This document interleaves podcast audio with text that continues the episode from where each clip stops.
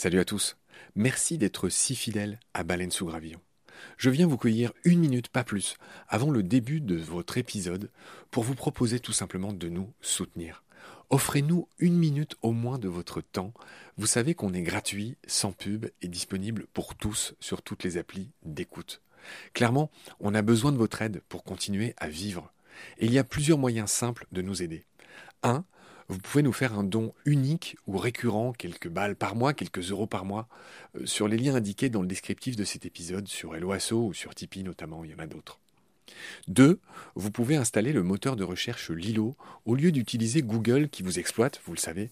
Et le résultat, c'est que euh, chaque recherche génère ce qu'on appelle des gouttes et pour nous, c'est des petits sous.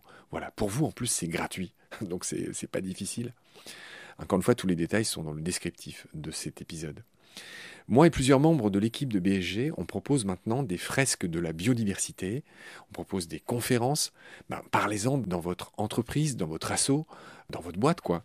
Et euh, évidemment, on vient, avec tout le savoir-faire de Baleine sous Gravillon, vous raconter le vivant, tout simplement. 4. On peut aussi créer vos podcasts ou en tout cas vous apprendre à faire les vôtres. On fait des formations pour ça et euh, bien sûr contactez-nous pour en savoir plus. 5 on cherche un partenaire pour tout l'écosystème de baleines sous gravillon. Et il y a différentes modalités. On en cherche un pour l'ensemble, on peut en prendre un pour euh, un podcast en particulier, ou euh, ce qu'on fait de plus en plus, on peut en prendre un pour euh, une série d'émissions. Évidemment, euh, c'est négatif, c'est moins cher à chaque fois. Moins bon marché, j'ai envie de dire, parce qu'on n'est pas si cher. Donc euh, voilà, vous pouvez devenir coproducteur de ce qu'on fait. En tout cas, ben, voilà, prenez conscience que ce qu'on fait est certes gratuit, mais on a besoin de vous pour continuer à exister. Moi, ça fait trois ans que je fais ça sur mes fonds, et là, ben, évidemment, je suis obligé de, faire autre chose hein, pour euh, vivre, sachant que France Culture ne suffit pas à me faire vivre. Voilà. Pour nous joindre, c'est simple, contact at baleinesougravillon.com. Tous les détails sont dans le descriptif de l'épisode. Je vous laisse maintenant retrouver l'épisode du jour. Je vous dis merci, salut, à bientôt.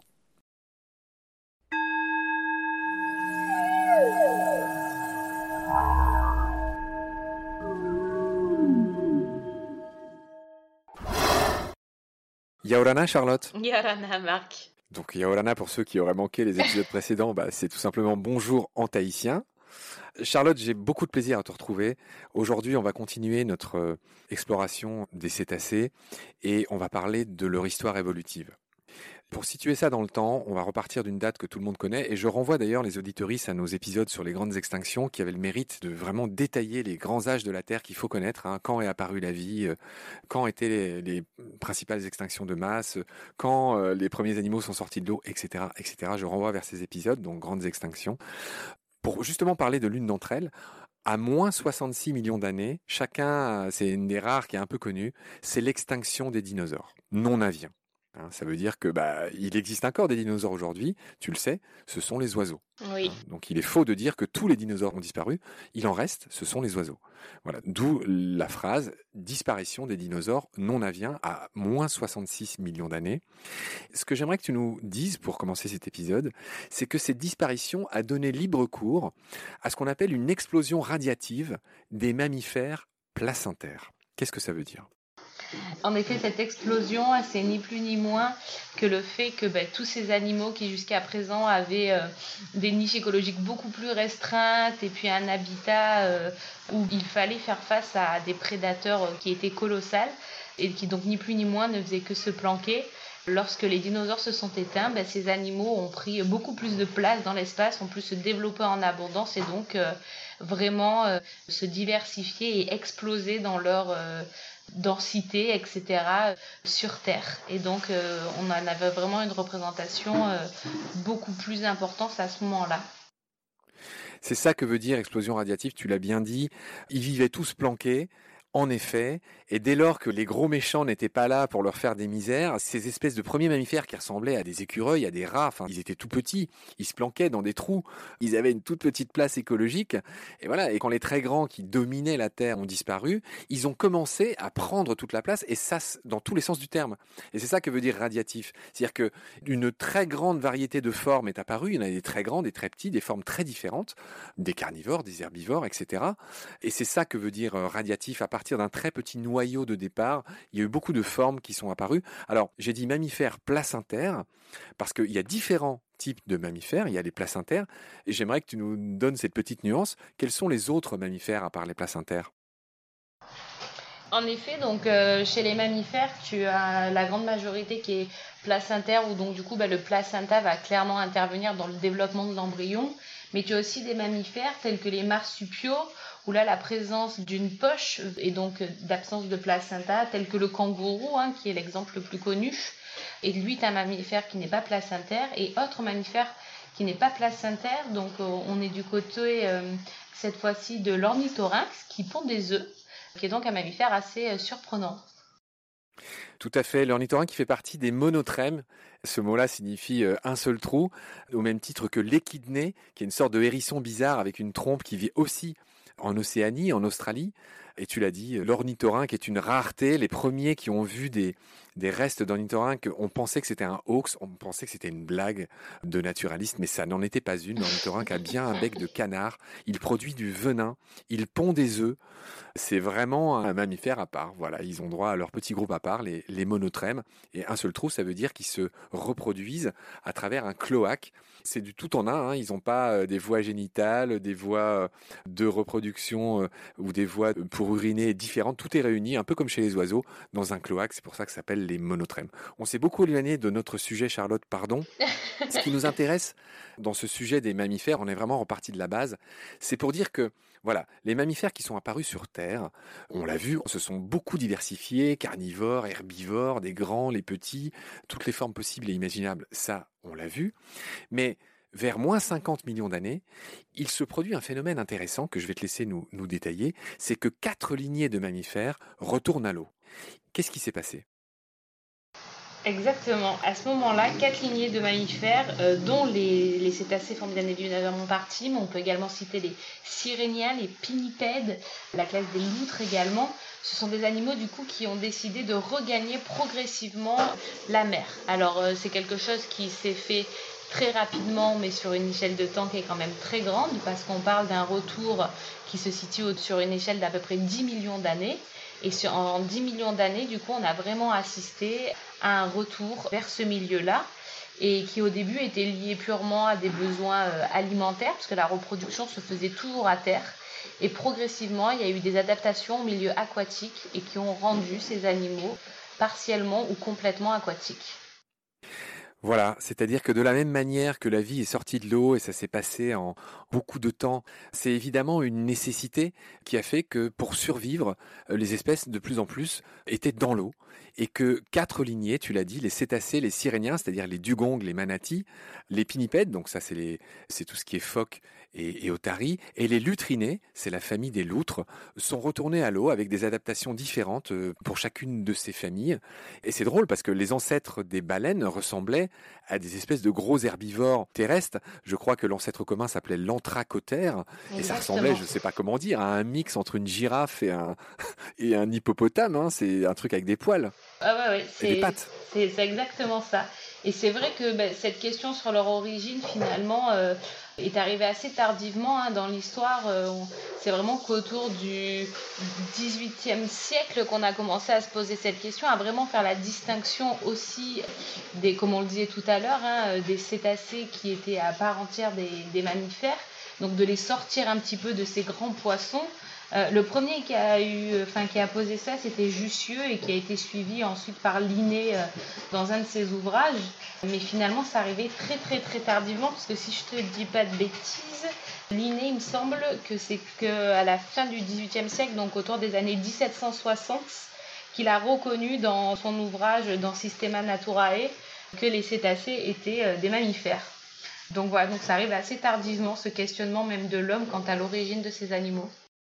C'est vrai, et même ce qu'a fait Linné, on l'a changé depuis, puisque Linné avait regroupé les siréniens et les cétacés au sein d'un groupe qu'il avait appelé les plagiures, bizarrement. Et on sait aujourd'hui qu'ils ne sont pas apparentés et les siréniens sont devenus un ordre à part entière, comme celui des cétacés, et ils ne sont plus réunis comme Carl Linné l'avait fait dans la Bible des naturalistes, et en tout cas de la systématique, tu l'as dit, qui s'appelle Systema Naturae. En effet. Alors, j'ai parlé de l'antracotère, espèce d'ancêtre terrestre des premiers cétacés, mais euh, il y a d'autres noms j'ai l'ambulocétus. Le pachycétus. Et une fois qu'ils étaient dans l'eau, il y a des formes intermédiaires qui sont apparues. Ambulocétus, alors on voit bien qu'il y a une histoire d'ambuler, de, que c'était un peu plus hésitant peut-être. Le pachycétus, Mm, mm, je mm. vois aussi qu'il y a le basilosaurus. Donc euh, parle-nous un peu de ces grands ancêtres des cétacés. Cette adaptation au milieu marin, euh, enfin du moins au milieu aquatique, a demandé euh, quelques millions d'années. Et même si ça a été l'une des plus rapides, hein, lo- lorsqu'on parle de, de changements aussi drastiques, parce que 10 millions d'années finalement c'est pas si important que ça, on est quand même passé par des grands stades. Alors le premier dont on entend beaucoup parler, ben, c'est Pachycétus. Donc si on essaie de le resituer un petit peu, on se trouve sur Moins un, 50 millions d'années. voilà, à peu près moins 50 millions d'années. C'est le, le squelette d'un Pachycétus qui nous a permis du coup de faire ces liens-là qui a été découvert en 1983 au bord de la mer de Tétis, donc au, pied de l'Himalaya et au nord du Pakistan, d'où son nom Pachycétus. Et donc, il était ni plus ni moins qu'un mammifère, un animal complètement terrestre, adapté à la course, il portait encore des sabots, il avait des poils. On est sur un animal, du coup, au niveau de la taille, qui près la taille d'un loup. Et en fait, ce qui nous a permis de faire le lien avec le fait qu'ils étaient ben, les ancêtres des cétacés, ça a été d'une part leur crâne qui a révélé, comme chez les cétacés actuels, la présence d'une bulle tympanique, on appelle ça. Donc euh, cette bulle tympanique, ben, c'est ce qui va isoler les sons en milieu aquatique.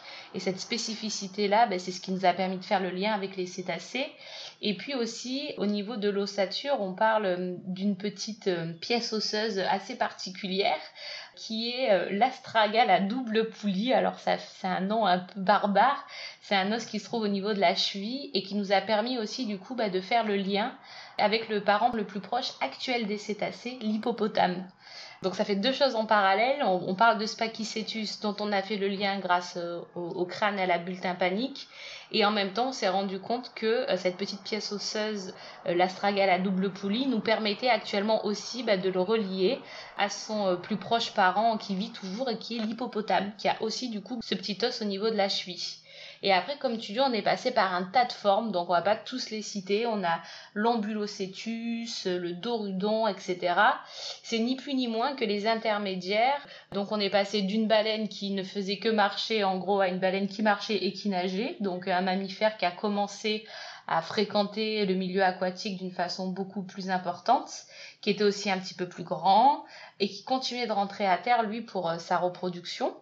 Et puis Dorudon, finalement, c'est un peu celui qu'il faut garder à l'esprit comme le premier ancêtre qui était complètement aquatique et qui est à la base des baleines et des dauphins actuels. Et de là, Dorudon, ben, on a eu la distinction hein, dont on parlait euh, dans les épisodes précédents, odontocète et mysticète qui s'est faite. Donc Dorudon, on a affaire à, un mammifère euh, pleinement aquatique qui a eu une transformation de ses pattes avant en palette natatoire euh, et donc en, en nageoire et euh, dont les membres euh, postérieurs ont complètement disparu. Et c'est vraiment un profil très hydrodynamique, euh, le nez également, hein, les narines qui ont migré sur le dessus de la tête. Enfin, on a vraiment affaire à, à euh, ce qui se rapprocherait le plus des cétacés actuels.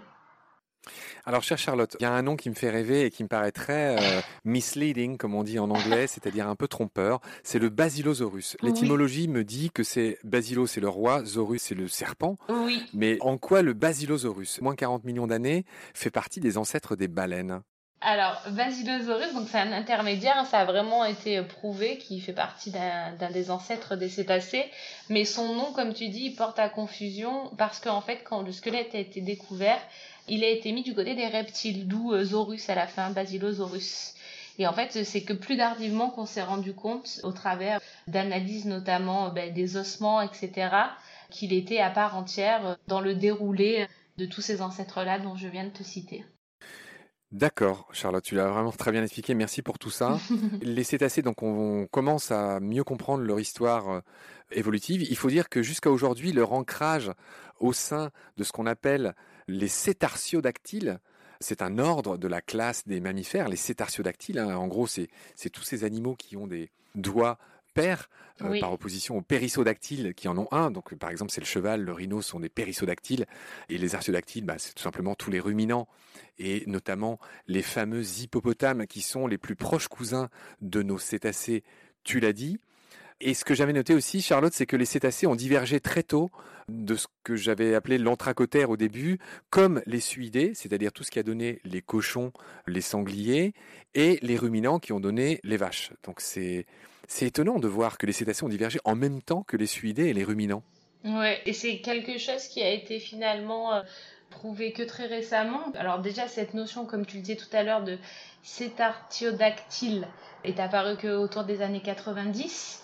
Et c'est que plus tardivement, lorsqu'on s'est mis à étudier vraiment euh, la génétique et notamment l'ADN, donc autour des années 95-96, qu'on a commencé à essayer de faire ce lien, à comprendre un petit peu plus à quel moment ils s'étaient séparés, qu'on a pu bah, mettre le doigt sur, euh, sur cette divergence. Alors moi j'aime bien les gros mots et on va reparler un peu de l'hippopotame. La phrase que je ne comprends pas et que j'aimerais que tu m'expliques, c'est les rétrotransposons montrent que le plus proche cousin des cétacés est l'hippopotame. C'est quoi cette histoire de rétrotransposons? Alors moi-même je vais rester de toute façon assez simple hein, parce que c'est tout sauf ma ma spécialité, la biologie moléculaire, mais les rétrotransposons, en fait, la définition que tu peux donner, c'est que c'est une séquence d'ADN non codant. C'est-à-dire que tu vas retrouver ces petites parties dans l'ADN qui vont pouvoir bouger et se multiplier et être présents au sein finalement euh, de toutes ces lignées dont on essaie de faire les liens. Et en fait, en retrouvant des rétrotransposons communs entre les différentes espèces, ça nous permet d'identifier leur lien de, parenté, du moins euh, leur, origine. Donc euh, le fait d'étudier des rétrotransposons, euh, c'est ni plus ni moins que d'étudier l'ADN de ces animaux et donc de comprendre un petit peu mieux en quelle partie on retrouve ces petites séquences similaires entre deux espèces qui nous semblent à première vue totalement différentes et en fait ils portent des mêmes rétrotransposons. Donc tu as des rétrotransposons spécifiques par exemple, ça peut aller jusqu'à des capacités de plongée, des rétrotransposons spécifiques, un mode de vie particulier. Et le fait de les identifier comme ça sur, sur l'ADN de l'animal et dans le génome de l'animal, ça nous permet de faire des liens et de confirmer ces liens entre, entre différentes espèces. Charlotte, il y a une dernière chose dont j'aimerais parler avec toi dans cette histoire évolutive des cétacés qu'on essaie d'aborder. Moi, moi aussi, je suis aux limites de, de, ce que, de ce que je sais dire, de ce que je comprends, mais on a essayé de donner voilà, ce qu'on qu'on savait. Charlotte, c'est cette histoire de branchies qui existerait sous la forme embryonnaire. Il y a une grande phrase dans mes études de biologie que j'ai retenue qui doit peut-être te dire quelque chose aussi, c'est que l'ontogenèse reproduit la phylogenèse. Tu connais ce truc? En gros, c'est une manière compliquée de dire que les embryons passent par toutes les formes évolutives. Oui. Ce qu'on est en train de dire à voir avec euh, une célèbre théorie en biologie qui s'appelle la théorie de la récapitulation. Et cette récapitulation, elle a été euh, inventée par un biologiste très connu qui s'appelle Ernst Haeckel, un Allemand, qui a été le traducteur, celui qui a fait connaître Darwin. C'était au 19e siècle, à la fin du 19e siècle.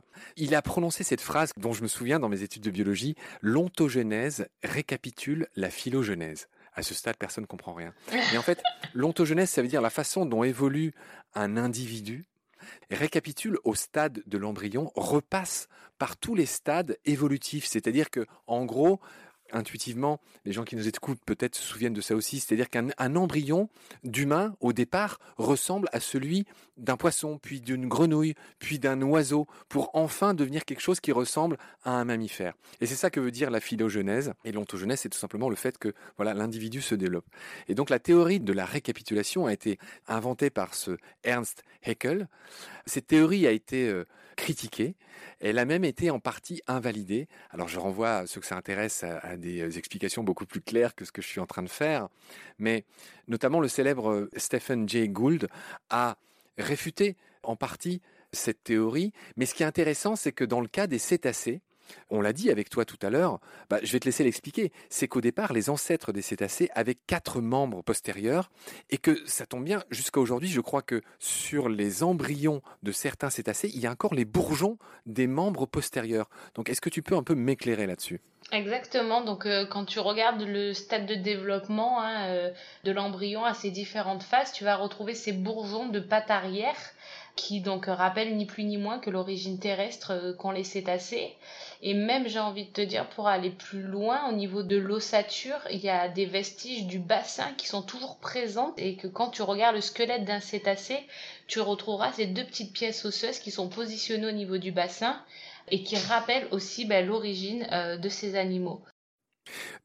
Dans le cas des cétacés, ce que disait Ekel se vérifie. Ça se vérifie pour beaucoup d'autres euh, espèces, mais pas partout. Apparemment, euh, je me garderais bien de rentrer dans, dans ce débat. Mais en tout cas, chez les cétacés, ben voilà, c'est quelque chose qui se vérifie et c'est pour ça que je voulais parler de cette fameuse théorie de la récapitulation dont je me souvenais de mes études avec cette belle phrase qu'on comprend pas, enfin que j'ai essayé d'expliquer. L'ontogenèse récapitule la phylogenèse. Elle est jolie cette phrase. Elle est très jolie. Charlotte, merci beaucoup pour ta lumière sur cet épisode qui était dédié à l'évolution des cétacés, d'où ils venaient. On a réappris euh, beaucoup de choses euh, avec toi. Maruru, c'est merci, hein, je le rappelle, en, en tahitien, j'ai du mal à, à, à, me souvenir. Et Nana, qui veut dire au revoir. Salut Charlotte. Maruru à toi, Marc. Nana.